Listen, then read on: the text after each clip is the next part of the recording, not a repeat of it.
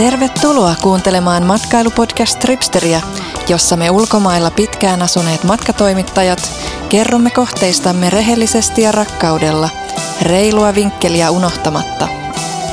Minä olen Paula Kultanen Ribas, Helsingin ja Barcelonan tripsteri, ja otan selvää, mistä matkalla ainakin kannattaa olla kartalla –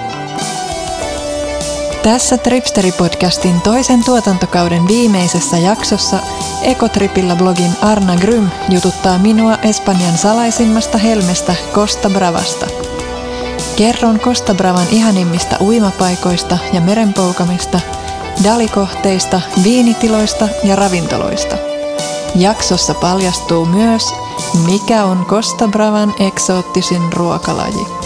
Merisiileistä tiesitkö, niin syödään ainoastaan sukuelimet. Ah, no en tiedä. Ja Olen noin... kyllä syönyt niitä. Tervetuloa imemään Tripsterin parhaat matkavinkit suoraan omiin nappikuulokkeisiin. Tervetuloa Tripsteri-podcastin pariin. Tänään meillä onkin vieraana täällä Paula Kultanen Ribas keskustelemassa Kosta Braavasta. Moikka moi! Ja tota, Paulahan siis normaalisti vetää tätä podcastia, että ihmettelettekin varmaan siellä, että miten niin vieraana, mutta, mutta tota, koska Paula ei halunnut keskustella Kostapravasta yksin, niin hän pyysi mut tänne nyt sitten jutustelemaan tästä aiheesta. Joo, ja, ei monologeja. ja tota, mun nimi on Arna Grym ja mä oon matkailutoimittaja ja kirjoitan myös kokoa etsimässä matkablogia – ja tota, me ollaan Paulan kanssa itse asiassa tutustuttu Kosta Braavalla pari, pari-kolme vuotta sitten pressimatkan ää, aikana. Ja, ja sitten mä oon käynyt siellä Kosta Braavassa myös toistamiseen perheen kanssa matkalla. Ja tota, mä oon oikein kovasti ihastunut siihen alueeseen itsekin ja välillä jopa haaveilen sinne muuttamisesta, joten tämä on oikein mieluisa tehtävä ää, keskustella aiheesta nyt täällä. Ja se oli jännä, sä tulit mulle mieleen heti ekana siinä, kun mä mietin, että kun Costa Brava yhdisti meidät, että yhdessä niin kun oltiin uusissakin paikoissa, itsellenikin uusissa paikoissa ja ihastuttiin niihin niin yhdessä. Tai oli, oli sekä kommelluksia kivoja ja niinpä. positiivisia ja negatiivisia, mutta kuitenkin oli tosi hauska matka. Joo, niinpä. Ja mulle jäi semmoinen, semmoinen kuva, että mä saatoin saada niin kuin jo ihan parhaita paloja jo heti sillä ekalla reissulla, että sitten tokalla reissulla tieskin jo vähän minne mennä ja menin itse asiassa aika muutamiin samoihinkin paikkoihin. Niinpä, sillä... ja sehän oli ruokateemainen matka, että, kyllä. että ruokahan siellä alueella on kyllä ihan huippuluokkaa. Kyllä. Mä haluaisin aluksi oikeastaan kysyä sulta, että kerro vähän minkälainen, mikä sun suhde on Kostabraavaan? Joo, no tuossa kirjan esipuheessakin sitä avaan heti, eli mun miehellä on siis kesäpaikka ollut, tai niin suvun kesäpaikka ollut siellä Kostabrovalla aina, Plaza Darussa. Ja sitten kun me asuttiin Barcelonassa mun miehen kanssa, niin hän sitten vei mut sinne kesäpaikkaan ja mä olin ihan silleen, että miten on mahdollista, että tämmöinen paikka on mennyt ohi. Että olin käynyt tietty niin Barcelonan rannikoilla ja siellä niin kuin Sitsesissä ja Garrafissa ja Maresmen rannikolla ja siellä päin, mutta niin kuin toi Costa Brava, joka on kuitenkin tosi lähellä, että sehän alkaa niin kuin 65 kilsaa Barcelonasta pohjoiseen, että se on niin lähellä, mutta se on niin erilainen ja niin ihana ja niin jotenkin maaginen paikka, että tota sen jälkeen sitten on käynyt siellä – Eli 2007 mä kävin siellä kerran ja sitten sen jälkeen on käynyt joka vuosi ja nyt meillä on sitten omakin toinen koti siellä, missä käydään pari kertaa vuodessa. Ja jossa mekin ollaan siis saatu vierailla.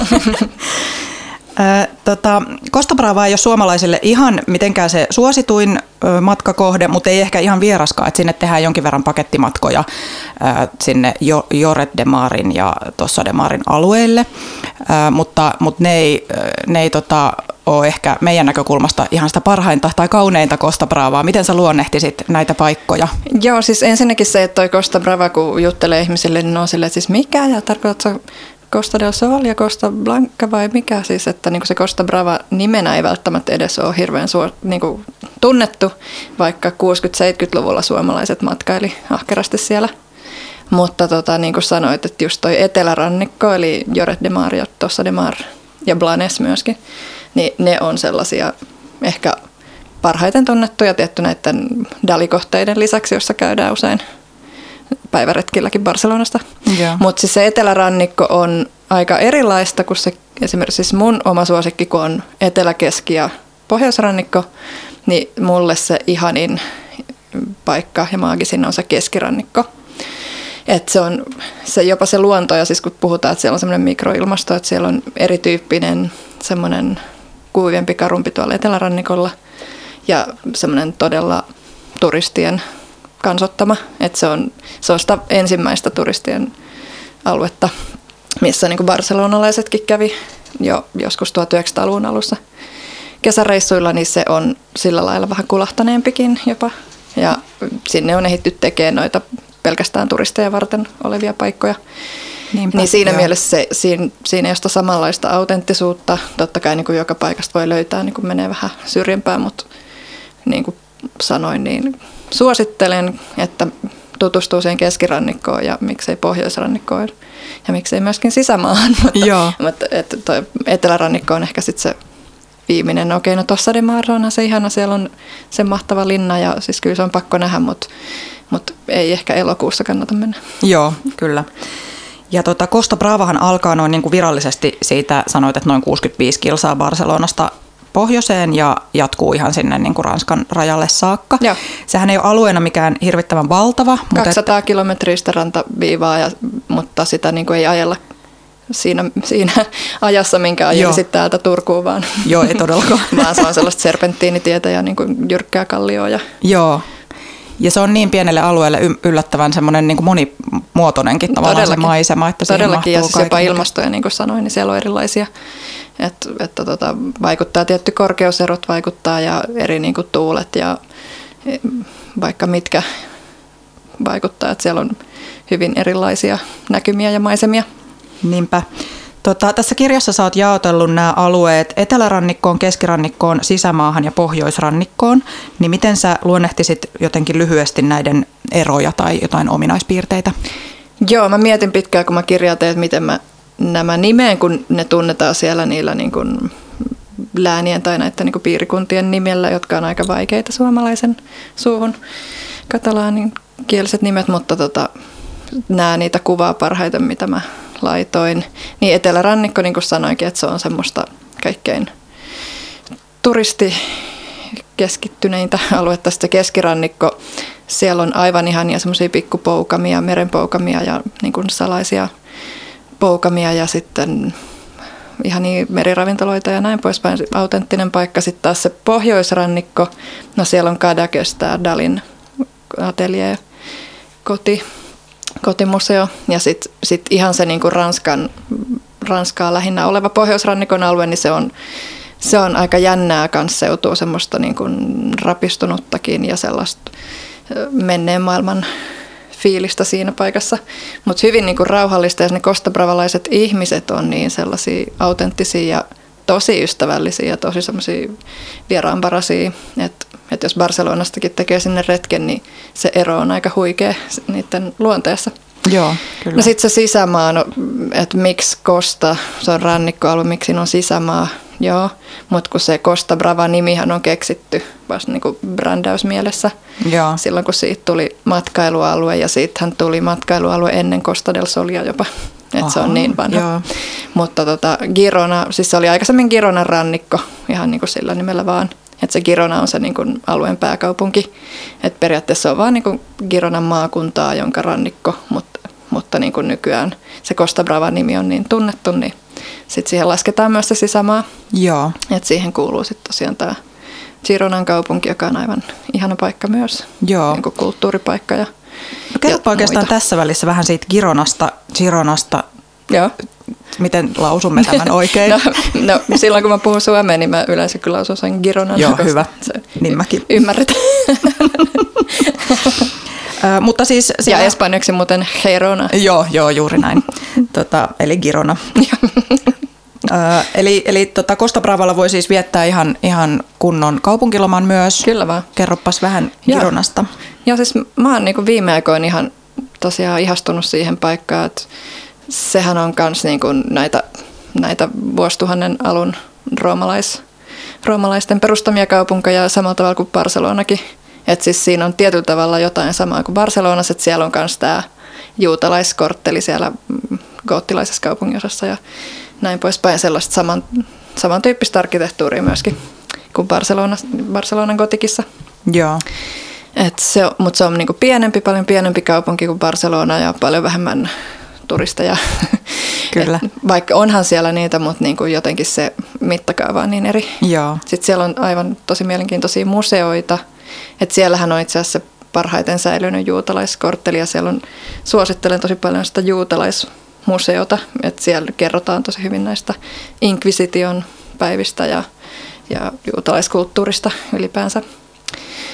Ja tota, sitten siellä on aivan ihan niin kahviloita ja viinibaareja tosi paljon. Ja alkuviinit on siellä tosi isossa suosiossa, kun kaikki Ranskan vaikutteet tulee oikeastaan aikana sinne Costa Bravalle. Joo. Ja Ranskassahan nuo alkuviinit on älyttömän suosittuja. Ja sitten siellä Costa Bravassa, siellä pohjoisessa on samantyyppinen ilmastokin kuin Ranskassa, niin siellä viljellään älyttömän hyviä viinejä. Kannattaa Joo. vierailla. Tuossa kirjassa on myös kerrottu nyt parhaat viinitilat. Hyvä. Öm, Ja ruoka siis sitten piti vielä mainita, että Gironassahan on tämä, joka on moneen kertaan valittu maailman parhaaksi ravintolaksi, tämä Seller de Can Roca. joo, me tota, itse asiassa haaveiltiin viime reissulla, että oltaisiin menty sinne. Niin, mut eipä sinne niin vaan mennäkään. Ei mennä sinne ja sitten tota, sit me todettiin, että ehkä me odotetaan, että meidän lapsi on vähän isompi kuin esimerkiksi noin yhdeksän kuukautta vanha ennen kuin me mennään sinne Et, koska se on aika moni, dinnerille. monen tunnin sessio. Joo. Mä en ole itsekään syönyt siellä just tästä syystä, että siinä kestää ne jonot on Joo, kuukausia. niinpä. Mutta semmoinen kerran elämässä Kyllä, ehdottomasti. kokemus. Nyt kun päästiin ruokaan, niin haluaisit sä kuvailla jotenkin äh, Costa Bravan ruokakulttuuria? Poikkeaako se millä lailla niin kuin semmoisesta yleisesti tunnetusta espanjalaisesta ruokakulttuurista? No kyllä siellä on aika lailla se omaleimainen, että niitä jotain samakin ruokia, mutta niin kuin omalla tavalla tehtynä, että paellat on tehty erilaisessa pannussa ja ne on eri tyyppisiä. No mun mielestä siis siellä vaan maistuu, siis maistuu, se välimeri maistuu niissä annoksissa, että se on semmoista niin, kuin niin tuoretta, että sielläkin kun on joku rantahotelli ja kattelee öisin ikkunasta sinne merelle, niin näkyy niitä kalastajien veneitä, että ne, ne tosiaan niin kuin nostaa sieltä yöllä ja sitten se on aamulla sun pöydässä Joo. tai lounaalla sun annoksessa Joo, se, ne kalat. Ja, et hirveästi käytetään erilaisia kaloja ja äyriäisiä, niin kuin eksoottisempiakin, että jotkut merisiilitkin on siellä. Mutta tosin merisiileistä, tiesitkö, niin syödään ainoastaan sukuelimet. ah, no en tiedä, Ja olen kyllä syönyt niitä. ja, ja naisten sukuelimet kuulemma maistuvat paremmin. ah, joo, hyvä. Kyllä, Tiedoksi vain, että ne oli Dalin herkku, että, että niissäkin on, niinku, siellä on tosi vahvasti se kausittainen. Että mä oon tuohon kirjaakin laittanut, että milloin on minkäkin aineksen kausi. Joo. Että sitten noin merisiilitkin on vaan tiettynä aikana, milloin niitä pääsee pyydystämään. Joo. Ja mehän käytiin silloin sillä pressimatkalla, me käytiin Palamosissa siellä Katkarapu- ää, Katkarapumestassa Joo. tai siellä kauppahallissa, jossa käytiin katsomassa myös tämmöistä meren elävien huutokauppaa. Joo, se oli jännä. Se oli tosi hauska, mutta, mutta siellä tosiaan niin kuin meren elävien ystävä ei jää kyllä kylmäksi. No ei todellakaan. Ja sitten Eskalan anjovikset, että vaikka, vaikka olisi silleen, että anjovis hyi hitto, mie- mielessä on joku semmoinen mm, sata vuotta vanha säilytty joku aivan kuivahtanut Joo. ja ylimausteinen. Joo. Ei, ei sellaista, vaan siis siellä on niin kuin, no niitä pitää maistaa noihin älyttömän hyviä. Kyllä. Että siellä, varsinkin siellä Eskalan, tota, Eskalan kaupungin tapasbaareissa, niin se on ensinnäkin tosi edullinen paikka, että siellä syö halvalla. Tilaa tapaksi ja sitten siihen tulee aina niin kuin leipä ja tomaattia siinä päällä ja sitten anjovikset ja sitten tilaa jonkun vermutin tai muun. Aa, haluan anjoviksi. Hei, oliko niissä Palamosin katkaravoissa jotain erikoista? Oliko ne jotenkin erikoisen tai erilaisen värisiä vai mitä niissä olikaan jotain? Nyt pystyt pahan. Mä muistelisin, että meille annettiin tämmöinen tämmöinen tota tiedonmurunen silloin siellä matkalla, että olisiko ne jotenkin, tavallisesti ihan Ne on katkaravut on niin kuin harmaita raakana, mutta olisiko nämä ollut kuitenkin niin sellaisia on punertavia? vaaleanpunaisia. Niin, joo, joo. joo. totta, totta, totta. Joo, mutta siis ne palamosin ää, katkaravutit, jos menee Barcelonaakin, niin sielläkin saattaa olla listalla, että lukee palamosen katkaravut. Joo. Mutta, todella kannattaa mennä myös sinne huutokauppaan katsoa, että sinne pääsee sen kalastusmuseon kautta Joo. kuka tahansa. Joo, se oli kyllä kiehtovaa katsottavaa. Joo, että siellä on, ne lähtee ne hinnat on niin sieltä korkeammasta päästä, eikä päinvastoin, Niin. kuten yleensä huutokaupoissa. Joo, joo, kyllä. Sitten kuka niin kuin ekana nappaa. Ähm, mites nyt tuosta ruoasta, kun puhuttiin ja meren elävistä? No mutta viinit sitten, siellä niin. Niin. on myös ihan omaa luokkaa, että, että jos Barcelonassa on näitä Penedesin alueen ja San Sadurnin alueen viinejä, niin sitten tuolla on taas, niin kun, no suomalaiset tuntee Peralaadan viinitilan, niin kun se on ainoa mitä alkossa myydään, mutta nekin on ihan sika hyviä viinejä. Joo. Et siellä on, siis mä maistan niin niistä Costa Brava viineissä niin maaperän, että ne on semmoisia maa, semmoisia niin tuhteja, semmoisia siinä maistuu jotenkin se semmoinen vuori tai maata, en mä joo, saa selittää sitä, mutta siis ne on aivan... Varmaan jotkut mineraalit tai jotkut tällaiset. Voi hyvin olla. Et, ja sitten jotenkin se ilmasto, onko kylmempää tai mitä vaan, niin se, ne tiivistyy ne maut. Joo. Et sinne perälaidan viinitilalle muuten kantsuu kans käydä Joo. vierailemassa, että siellä on semmoinen Mage-linna ja keskiaikaisia kaikkia museoita, viinimuseo ja kaikkea katedraali, romaanista katedraalia ja sitten ne viinitilat tietty. Ja sitten siellä järjestää kesäsin semmoista mahtavaa festaria, että mä olin viime kesänä heinäkuussa katsoa siellä tiluksilla siellä niiden puutarhassa oli tämä Charlotte Gainsbourg soitti siellä ulkoilmat keikana, se oli mahtava. Huippua. Onko jonkun tietyn väriset viinit siellä niinku erityisen hyviä vai onko niinku... Punaiset on mun mielestä siellä parhaita, mutta tota, ja näitä alkuviidejä, että ne on kanssa ihan sika hyviä Joo. kaiken väriset. Ja sitten pitää muistaa se, että ne kuoharit ne ei saa kutsua itseään kavaksi, koska kava voi olla vaan sieltä San Sadurnin alueelta tulevia, samoin kuin champagne voi tulla vaan sieltä champagne-alueelta. Joo. Niin siellä ne kutsuu vaan niitä niinku kuohuviineiksi. Okay. Mutta on ihan niinku siis samaa, samaa kamaa kuin kava, että okay, se on joo. kavaa, Niinpä. mutta sitä ei saa sanoa kavaksi. Joo. Paitsi perälaadan viinitilalla, koska niiden rypäleet tulee. Ne, ne on niinku tehnyt tämmöisen päätöksen, että ne tilaa ne ää, kuohuviinirypäleet sieltä San, San Sadurnista, jotta ne saa kutsua sitä kavaksi, joka taas sitten myy paremmin. Okei. Okay. Selvä homma. Kaiken voi, kaikessa on joku porsareikä. Milläs nimellä tämä kava, tai siis ei kava, vaan siis kuohuviini löytyy sieltä listolta? No sit siellä on vaan niinku viino espumante, niinku kuohuva okay, viini. Joo. Mutta siis kyllä ne varmaan, ja jos joku tilaa kavaa, niin kyllä ne tietää, mistä puhut. Että se on vaan niinku tämmöinen, että etiketissä ei saa olla. Joo, niinpä. Mites toi vegaaniskene Costa Bravalla? Joo, no siis onhan se niin perinteinen ihan se katalonialainen ruokakin on hyvin kasvisvoittosta tai silleen enemmän kuin jossain Madridissa vaikka.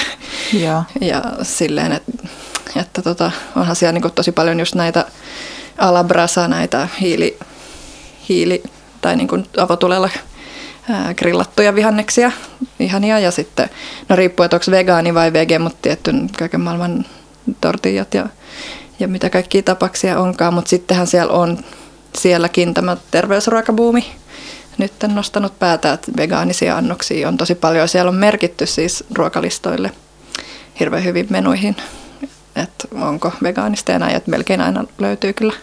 Joo, hyvä. Mm. Ja muistakaa, että alkuviinit ovat vegaanisia. Tavalliset eivät aina ole. Ahaa, okei. Okay. Mikäs niissä viineissä olikaan taas ei vegaanista? No siis kirkasteena voidaan Ain. käyttää kalaa tai maitoa tai kananmunaa. Joo. Hei, mä palaisin vielä tuohon Costa Bravan monipuolisuuteen. Sä olit tuossa kirjassa, niin kuin näissä kaikissa tripsterioppaissa on, on tuossa alussa sellainen osio, jossa on niin kuin kuvailtu erilaisia matkoja tälle alueelle ja sulla on täällä nyt sitten rantaloma, sitten on tämmöinen aktiiviloma luonnossa, kulttuuriloma, herkkuloma ja perheloma. Niin miten sä tota, mä heti voisin vaikka pureutua tähän rantalomaan, niin mitkä on sun mielestä parhaita rantoja Kostabraavalla? No mun lempparit on siellä keskirannikolla on semmoinen kuin Begur ja se Begur on siis semmoinen kylä, kaupunki sisämaassa, mutta sen Begurin alueen rannat, niin kuin Satuna esimerkiksi niin, ja Aiguablava, niin ne rannat on mun mielestä ihanimpia, että ne on sellaisia tavallaan niin kuin omia kyliänsä myös itse asiassa kirjan kannessa on kuva siitä Satunan kylästä. Et ne on sellaisia rauhallisia, idyllisiä, mutta sitten myös siellä Platja de, Arossa, eli Platja de Arossa, on myös tosi ihan irantoisessa, missä meillä on se paikka, että se päärantakin on ihanaa, vaikka se on semmoinen parin kilometrin hiekka ranta, niin riippuen ajankohdasta, että jos se ei niin kuin elokuussa, jolloin se on ihan sillit suolassa täynnä, Joo. niin, niin siis se on, siellä on niin puhdas se vesi ja se on jotenkin, tästä mulla on aina pakko kertoa semmoinen anekdootti, että kun mä olin raskaana ja sitten mulla oli Siis mulla oli niinku jalat turvannut siellä kuumuudessa ja sitten mulla oli otettu, niinku, mulla oli vesipullo siinä ja sitten mä olin toisen, ve- toisen pullon niinku täyttänyt sillä merivedellä, että mä niinku aina välillä huljuttelen jalkoja ja viilentelen jalkoja, niin sitten ne oli niinku niin, samanväristä, niin samanväristä vettä, että mä niinku otin vahingossa siitä merivesipullosta huikkaa nopeasti huomasin, että ei, että oli väärä pullo. Mutta siis ihan yhtä kirkas vesi, että se on aika uskomatonta. Joo. Otappa tuolta Itämerestä Joo, mä haikeudella muistelen. Meidän lempirantoja oli muistaakseni, me nyt ei tietenkään olla käyty niin- niin monilla rannoilla kuin sinä, mutta, mutta Palafrugel ja mikä siinä oli vieressä semmoinen toinen. Joo, mikäs se Kalle ja sitten Ja Frank, nehän on aivan ihan... Joo, joo, niin niissä ja, me ja, ja ne kanssuu katsoa niinku kerralla, kun mehän tehtiin just Joo, silloin sellainen kyllä. patikointi niiden välillä, että ne on niin lähekkäin toisiaan. Niinpä, joo. Ne on kyllä ihan niin. Mekin patikoitiin niiden väli, äh, mutta tota, lastenrattailla siinä oli pikkusen askartelemista, kun siellä oli jonkin verran portaita, mutta selvittiin Joo, kyllä, kun okei. kaksi aikuista aina välillä vähän Joo. no, nosteli kärryjä, mutta Ja siellä on avuliasta porukka. niin kyllä, joo. Ja sitten tota, tässä kirjassahan mä oon laittanut noista patikointikohteista niin kuin just siinä mielessä, että kenelle sopivia. joo, Että siellä on sellaisia tosi esteettömiäkin patikointi. Joo, kyllä. Näitä rantapatikointia. niinpä. reittejä, mutta sitten siellä tosiaan siellä mm, Playa de Aron, Plaza de Aron lähellä on myös tämmöinen, joka valittiin just Euroopan parhaaksi rannaksi.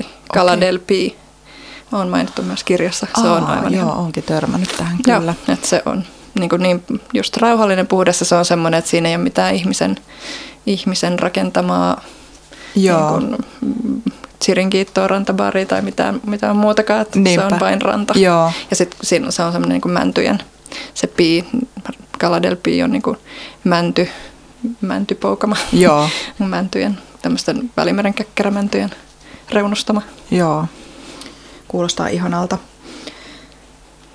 No miten tota noista her- herkkumatkailusta me jo puhuttiinkin hieman, mutta sitten kulttuurimatkailuun kun mennään, niin Salvador Daliahan nyt ei voi ohittaa tässä Ei. millään lailla, niin, niin keskustellaan hänestä vähän aikaa, eli, no, eli kerropa. hä- Dali on kyllä kaikki, aika kaikkialla läsnä ja se on jännä, kun jos on katsellut niitä Dalin tauluja, et mulle ainakin kävi itselleni silleen, että katsonut, että voi että miten surrealistisia maisemia. Ja sitten kun menee siihen paikkaan, mitä se kuvastaa, on silleen, hetkinen, tämä on oikeasti tämmöinen. Joo, Et siis se on niinku jännä ja kaikki ne niinku varjot ja kaikki ne kontrastit, mitä se käyttää, niin siis ne voi melkeinpä semmoisena löytää oikeasti siellä. Ei, ei siellä ole mitään, mitään näitä tota, käveleviä jotain kävelykeppejä kävele Joo. siellä tai muurahaisia tuu ulos ihmisen silmistä, mutta, mutta, mutta ne voi kuvitella.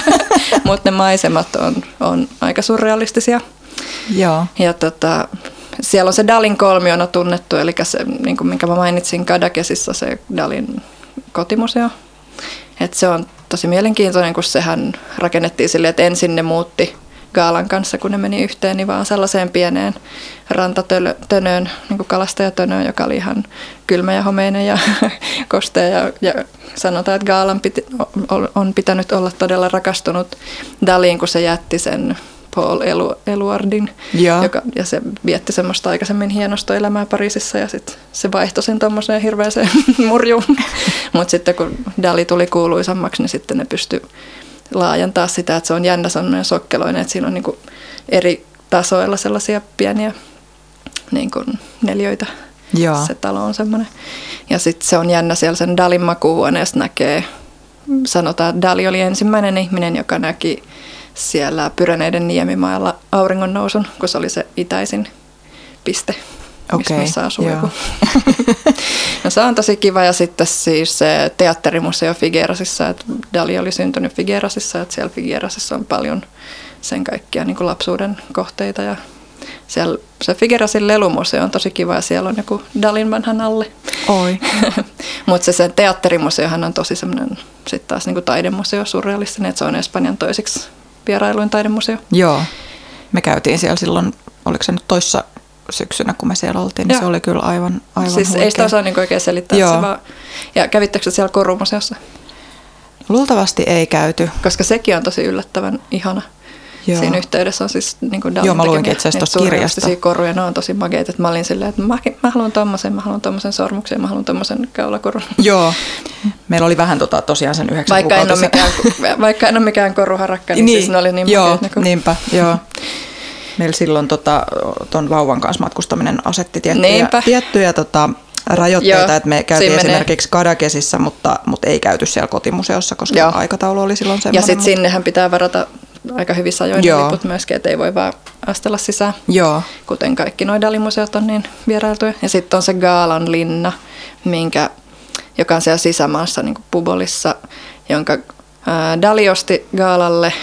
Ja se oli semmoinen jännä, että Gaala asui siellä ja sitten kerrotaan, että siellä, siellä oli kaikki niin nuoria rakastajia, rakastajia, jotka tuli Joo. sinne linnaan ja oli semmoinen ehto Gaalalla, että jos Dali haluaa itse tulla sinne, niin sen pitää hyvissä ajoin kirjallinen ilmoitus tehdä hänelle, että, että saa tulla sinne. Etteivät ystävät ole sattumaisen niin. paikalla. niin, niin. Kyllä. Ja siis se on jännä, että sit siinä lähellä meidän, siis mun ja mun miehen häämatka tehtiin semmoiseen niin linnaan, joka on tässä hotelli, kirjan hotelliluvussa. On sellainen, minkä Dali olisi alun perin halunnut ostaa Gaalalle, joka on nykyään hotellina tämä linna, jonka omisti tällainen joku merikapteeni, joka seilasi Kolumbuksen kanssa Amerikassa ja Joo. näin poispäin. Mutta siis, että sinnekin linnaan pääsee, minkä se Dali olisi alun perin halunnut ostaa. Hyvä. Mites perhematkailu? No sehän on niin kuin aivan aivan parhaita perhekohteita, että siellä on niin paljon kaikkea lapsille niin kuin tapahtumia ja huvipuistoja ja vesipuistoja ja, ja leikkipuistoja ja siis no, rannalla nyt kaikenlaisia kiipeilytelineitä ja sitä sun tätä, että lelukauppoja ja jätski kioskeja, jotka on auki myöhään asti. Ja... Joo, ja ne rannat oli ainakin meidän, meidän tota, kokemuksen mukaan hyvin semmoisia lapsiystävällisiä, siis että ei ollut kauheasti äkkijyrkkiä. No riippuu, Jossain, riippuu niin. että mä oon tuohon laittanut myös tuohon kirjaan, niin kuin, että mitkä on mun mielestä lapsiystävällisiä, Joo. just niin kuin hitaasti syveneviä. syveneviä. Joo, ja onko siellä virtauksia sillä No ei, ei Joo. kyllä hirveästi. Ei Joo. Ja, ja sitten tietty niin kuin monissa hotelleissa on noin uimaltaat ja jos jos sattuu, että menee semmoiseen paikkaan, missä on jotenkin erikoisen jyrkkä. Joo. Mutta tota, siis lapset nauttii siitä ihan älyttömästi, että se on ihan semmoinen paratiisi myös lapsille. Joo. Ei ole liian kuumaa yleensä.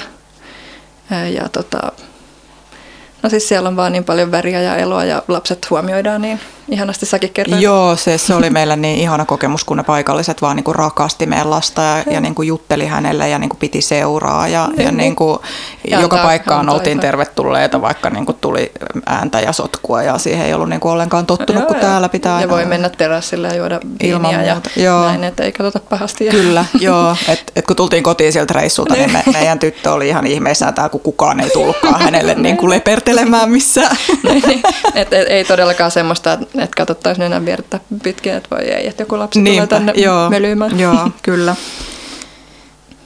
No mites tota, sitten vähän tämmöisiä käytännön asioita liikkumisesta, että miten, miten siellä kannattaa liikuskella, riippuen tietysti siitä, että missä majoittuu, Joo. mutta että, että pääseekö siellä julkisilla ja missä tapauksissa niin auton vuokraaminen kannattaa? No toi on hyvä kysymys, koska se ei ole mikään, niin kuin, no siis se riippuu, no sanotaan nyt ensin näin, että se riippuu tosi paljon, että aikooko olla siinä yhdessä ja samassa kohteessa, että yleensähän sinne matkustetaan niin, että lennetään Barcelonan lentokentälle – et Gironassakin on lentokenttä, mutta sinne ei ole suoria lentoja enää Suomesta. Niin tota, sitten Barcelonan lentokentältä, kun ottaa sen bussin tai junan sinne kohteeseen, niin jos ei sulla ole tarvetta, ne kaikki paikat on itsessään niin pieniä, että niissä voi sitten kävellen liikkuu. Mutta tota, jos haluaa nähdä sitten useampia ja varsinkin pieniä rantakyliä ja kohteita, niin kyllä mä suosittelen number one olisi niin kuin auton vuokraus. Joo, kyllä. Ja sehän on tosi edullista on, siellä. On. Että... Ja kyllä mä niin kuin vuokraisin sitten varmaankin sieltä ihan lentokentältä, että pääsee sitten, koska se lentokenttämatka on kuitenkin aika pitkä jo itsessään ja sit se paluumatka ja kaikki, että ei ole sidottu niihin aikatauluihin. Niinpä. Et se olisi niin kuin mun mielestä paras. Sitten tuossa kirjassa on just kerrottu nämä tietulliasiat ja pysäköinti ja Joo. kaikki värikoodiasiat. Joo. Mutta tota, se ja sitten riippuu, että no jos Gironassa vaikka majoittuu, niin sieltähän nyt pääsee sitten kaikkein parhaiten sekä junalla että bussilla moneen kohteeseen. Et riippuu, mistä roikkuu. Joo. Et voi pärjätä julkisillakin, jos ei ihan joka paikka halua päästä, mutta että, että niin. auton vuokraaminen on kyllä ihan hyvä idea. Joo. Mekin vuokrattiin auto. Mä en ole mikään, mikään erityisen tota, innokas enkä, enkä kokenut kuski, mutta päätettiin siellä nyt sitten kuitenkin rohkaistua ja otettiin muutamaksi päiväksi autoa. Ja, ja kyllä se kannatti. Meni. Hyvin meni, hyvin pärjättiin ja tota, en todellakaan siis rakastanut sitä millään lailla, mutta päästiin liikkumaan ne. haluamiimme kohteisiin he, niin kuin helposti omalla aikataululla. Että oli, se, oli se hirveän helppoa kyllä ja no ei kyllä maksanut todellakaan niin kuin juuri mitään. Niin. Vaikka otti ne kaikki vakuutusten tota, lisät ja muut, niin, niin se Niinpä. oli kyllä hyvin Ja bensat on halpoja Kyllä, joo. Meillä myös, tässä on hauska tarina myöskin tota paikallisesta ystävällisyydestä. Me, me tota, minä parkkeerasin, ää, yritin parkkeerata siis mäkeen erään ravintolan edustalla ja siitähän ei tietenkään tullut yhtään mitään taskuparkkeerauksesta tota noin aika jyrkkään mäkeen. Niin, niin oltiin sitten vähän niin sanotusti lirissä siinä, mutta minähän menin reippaana tyttönä ravintolaan ja kysyin, että voisiko joku ystävällisesti tulla auttamaan. Ja mm. sieltähän tuli tarjoilija, no joka näin. sitten parkkeerasi autoni no siihen. No just näin tehdäkin. Ja Kyllä. Ei, ei katsota, niin kuin, että kuka hullu toi. Niinpä, just näin. Ja, tosi hyvä. Mm. Ja sitten piti vielä se sanoa, että, niinku, että vaikka suurin osa ihmisistä lentää sinne, niin totta kai niin kuin voi myös miettiä, jos on enemmän aikaa, niin maata pitkin. Et sittenhän siinä näkee reissun varrella vaikka mitä, että se Costa Brava on lähempänä kuin Barcelona, jos miettii sillä lailla. Joo. Ja Pariisista Costa Bravalle on yöjunia, jotka maksaa niin kuin alkaen 35 euroa, ettei ole mikään paha. Joo, tämä on todella varten otettava idea, mm. kyllä. Joo. Kyllä, ja siinä kun ottaa muutaman pysäyksen sitten Euroopassa muuallakin, niin tulee Niinpä. oikein Tai sitten anteeksi. vaikka lentää Pariisiin, tai jos on muuten menossa Pariisiin ja sitten siitä menee junalla tai mitä Joo. vaan. Että ihmiset myöskin ajattelee mun mielestä usein, että joko tai, että joko koko matka maalta pitkin niin. tai sitten Joo. lentäen, mutta kun sen voi tehdä myös niin, Niinpä, joo. osittain. Kyllä. Mikäs olisi paras aika matkustaa Costa Bravalle? No ei ainakaan elokuun mun mielestä, koska Joo. siis No ellei tykkää niin kuin ihan sikakuumasta, että siellä sisämaassa voi olla ja on usein niin kuin jotain 42-43. Että se on niin kuin sellaista, että pitää aika nopeasti rynniä varjosta varjoon ja Joo. olla kaiken maailman varustetta tavaa kuin auton ikkuna, niin tuntuu, että joku tulenlieska leimahtaa sieltä päälle. Mutta tota, ja, ja sit, silloin on myös paikallisten loma-aika, että on, on se on täynnä paljon. sitten. Niin ja sekin on. Joo. Mutta tota, sitten sitten joku marraskuu on semmoinen, milloin se on, siellä on aika paljon paikat kiinni, että varsinkin näissä rantakohteissa, niin eihän ne rantastradojen paikat ole auki kuin, tai siis ei ne ole auki silloin marraskuussa, kun siellä ei ole silloin sesonkia. Joo. Mutta sitten taas joulukuussa jo on ja näin. Et mä tykkään itse eniten syyskuusta.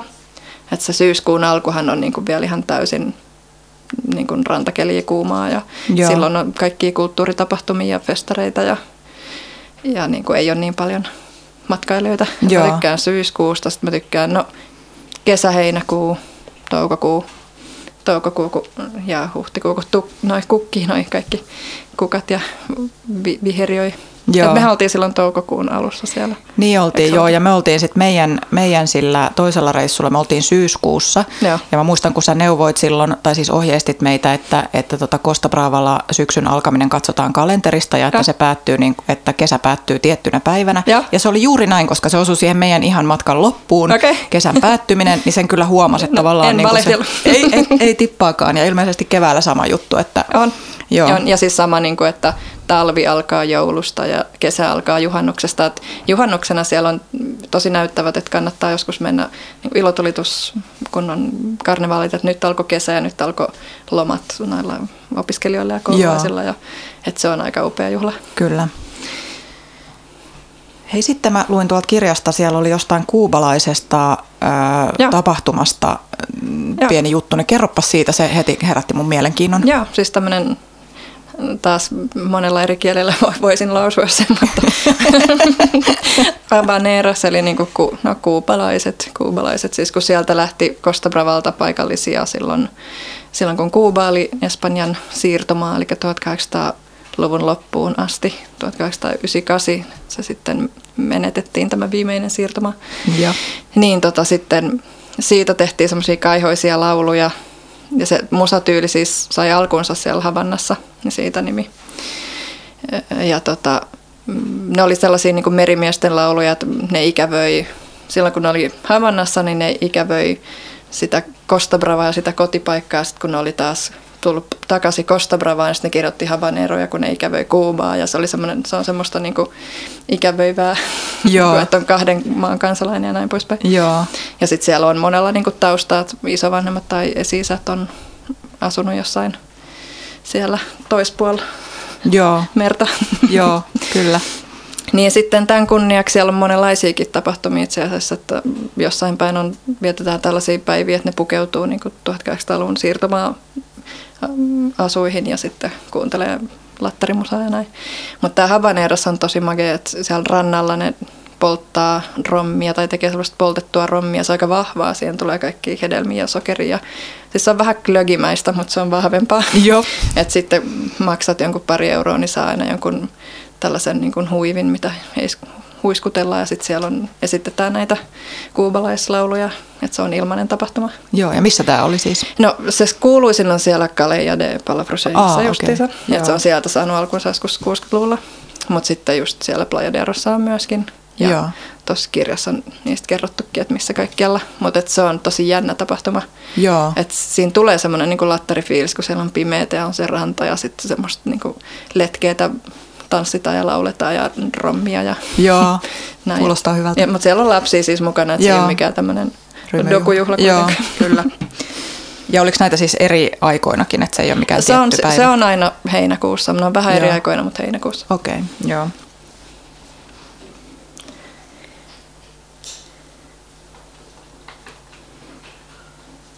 Mistähän mä nyt kysyisin? Mä voisin kysellä tota, itse asiassa mun tekisi mieli kysyä vähän tästä Katalonia-asiasta, ettei menemättä nyt sen syvemmälle politiikkaan, mutta, mutta tavallaan Costa Bravahan on, sijaitsee Katalonian itsehallintoalueella ja, ja on poliittisesti aktiivista kovasti tällä hetkellä, niin mikä siellä Costa Bravalla on niin kuin, äh, suhtautuminen näihin itsenäistymispyrkimyksiin?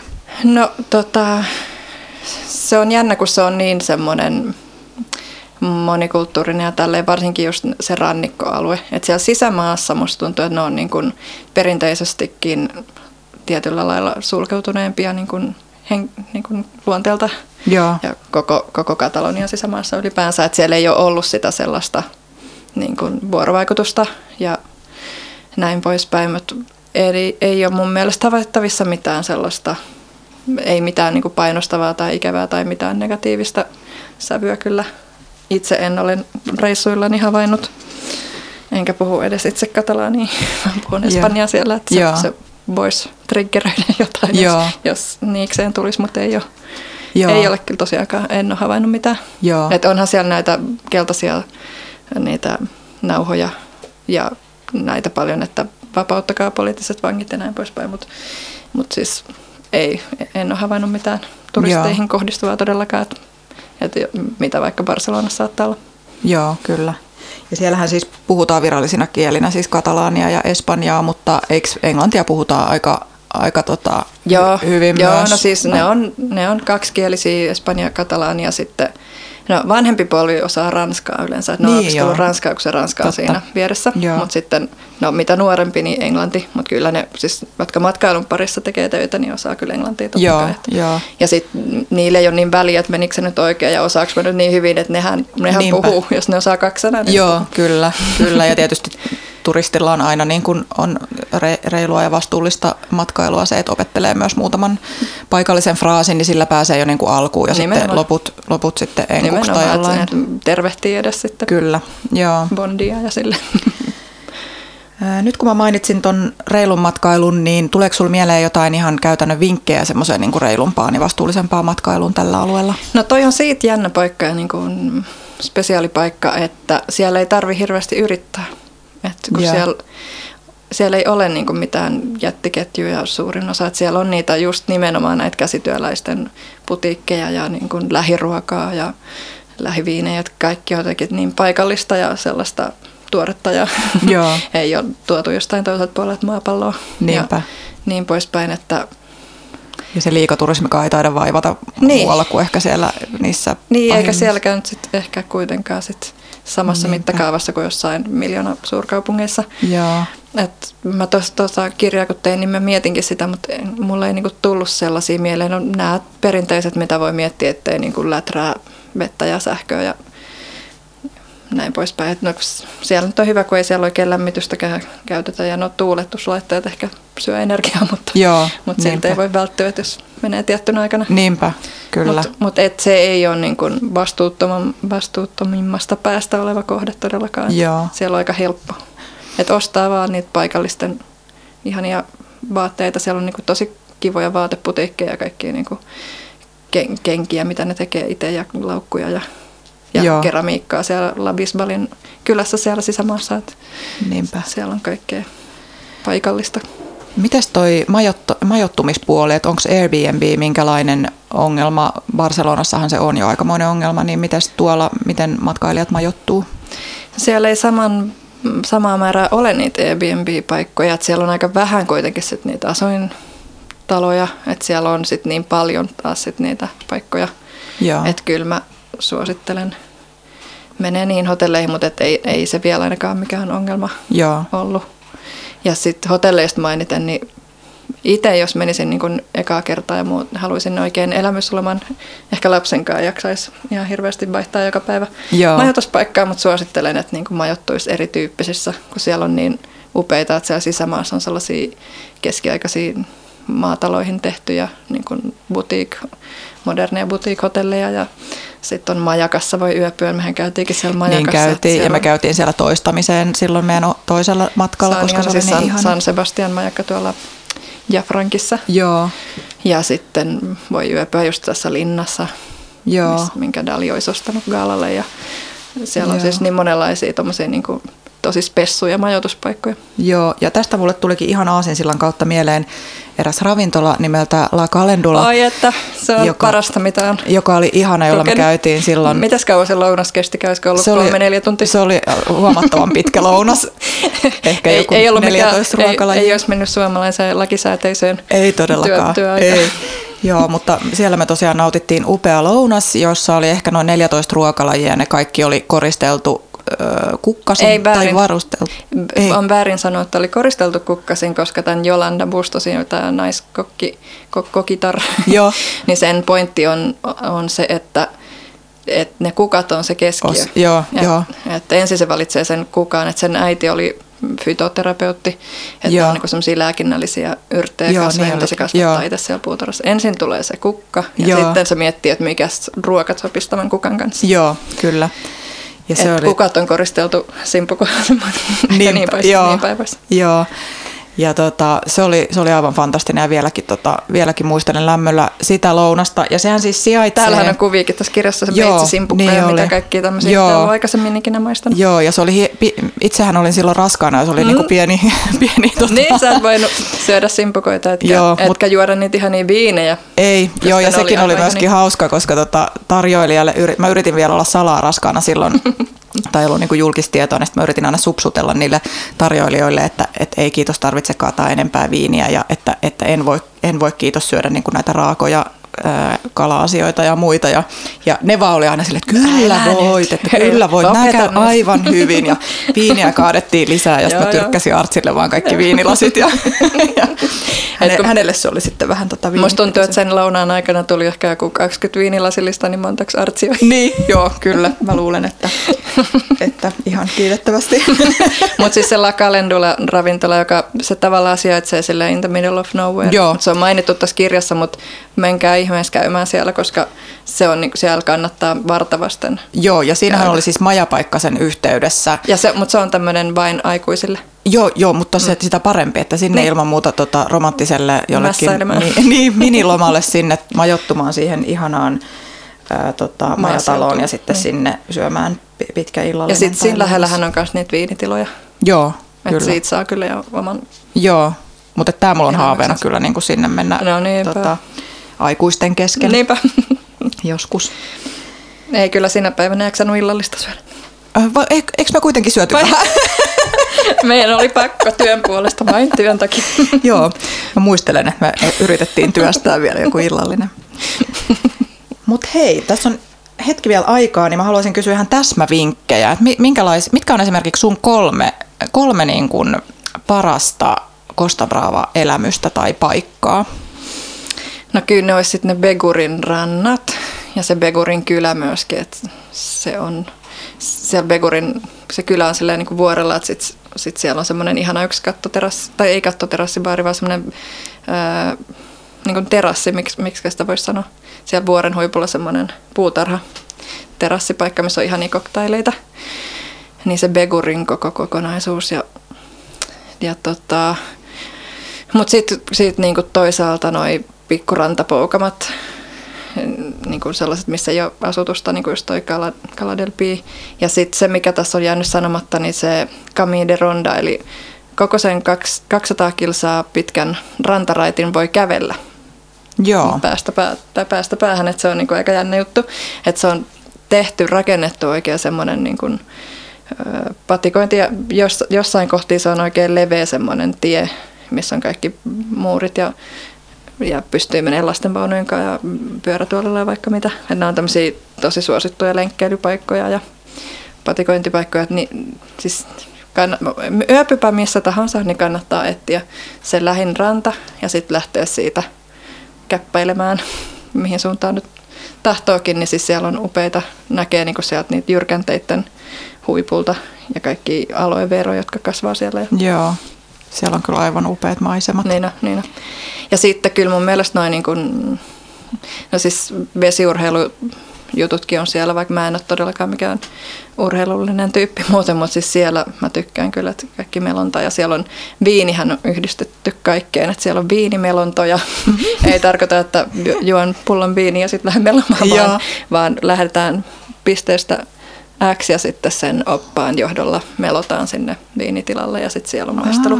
Sitten siellä on niinku viini, ratsastus ja pyöräretkiä, että voi niinku viinitilalta toiselle ratsastella ja pyöräillä niinku myöskin tällaisia opastettuja kierroksia.